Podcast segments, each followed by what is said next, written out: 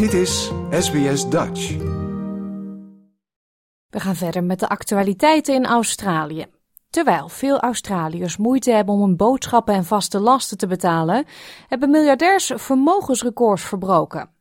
Uit het nieuwe rapport van Oxfam, Inequality Inc., blijkt dat het inkomen van de 47 miljardairs in Australië de afgelopen twee jaar is verdubbeld tot 255 miljard dollar. Dit betekent dat deze 47 mensen rijker zijn dan ongeveer 7,7 miljoen Australiërs samen. Rod Goodman, programmadirecteur van Oxfam Australië, ligt de belangrijkste bevindingen van het rapport toe. The wealth of the three richest Australians has more than doubled since 2020 at a staggering rate of $1.5 million per hour. Uh, and that's occurring at the same time as billions of people around the world are really doing it tough. We know about the cost of living crisis in Australia, uh, and there are many people around the world who've gone backwards at the same time as these millionaires and billionaires have uh, continued to amass huge amounts of wealth. And what we're seeing uh, this year and in this decade is uh, galloping wealth uh, amassed uh, and, and wealth concentration at the top end while people are going backwards. In Australië eten mensen die inkomenssteun ontvangen minder of slaan zelfs maaltijden over als gevolg van de stijgende kosten van levensonderhoud. Dit heeft geleid tot oproepen aan de Australische regering om de kloof tussen superrijken en de rest van de samenleving drastisch te verkleinen door het belastingstelsel aan te passen. Maar volgens Brandon Ryn, hoofdeconoom en partner bij KPMG Australië, hebben de twee kwesties niet met elkaar te maken.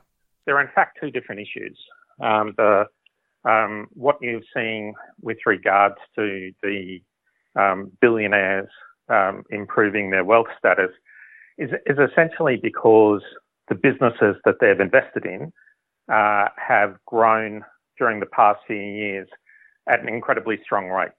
The cost of living crisis is something quite different. That's about inflation um, eating away at the um, real purchasing power of households. And clearly, what you've seen is that um, for virtually every uh, cohort in Australia, their um, uh, post tax disposable income is less today than it was two years ago. Toch zullen er veranderingen in het belastingstelsel plaatsvinden. De Australische regering wil op 1 juli de derde fase van de belastingstelselverlaging doorvoeren.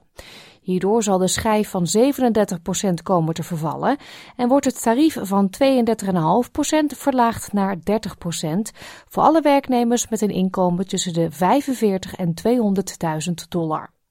Dit betekent dat degene met een gemiddeld salaris van iets boven de 100.000 dollar meer dan 1300 dollar besparen aan belastingen.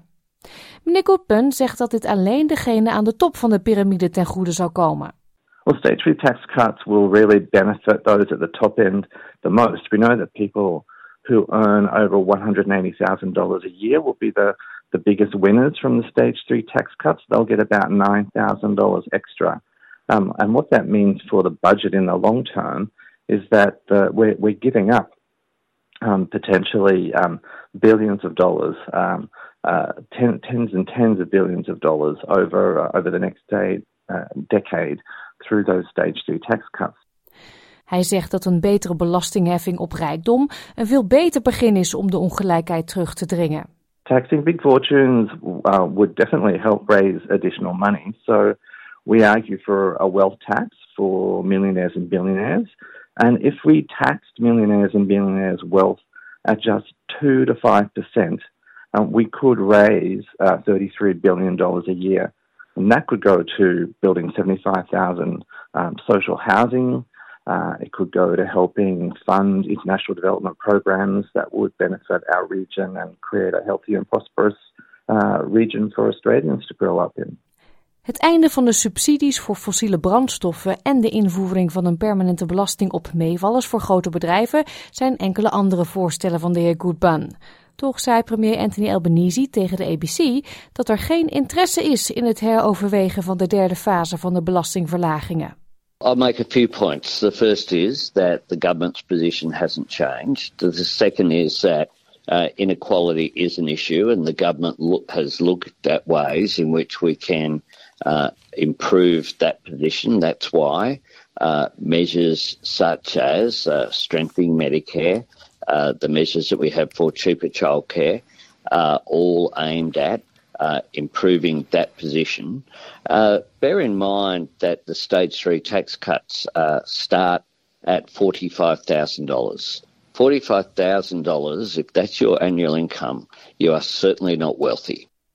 Toch zegt de Australian Council of Social Service dat mensen in de top 20 van de welvaartsschaal bijna twee derde van alle rijkdom in Australië in handen hebben.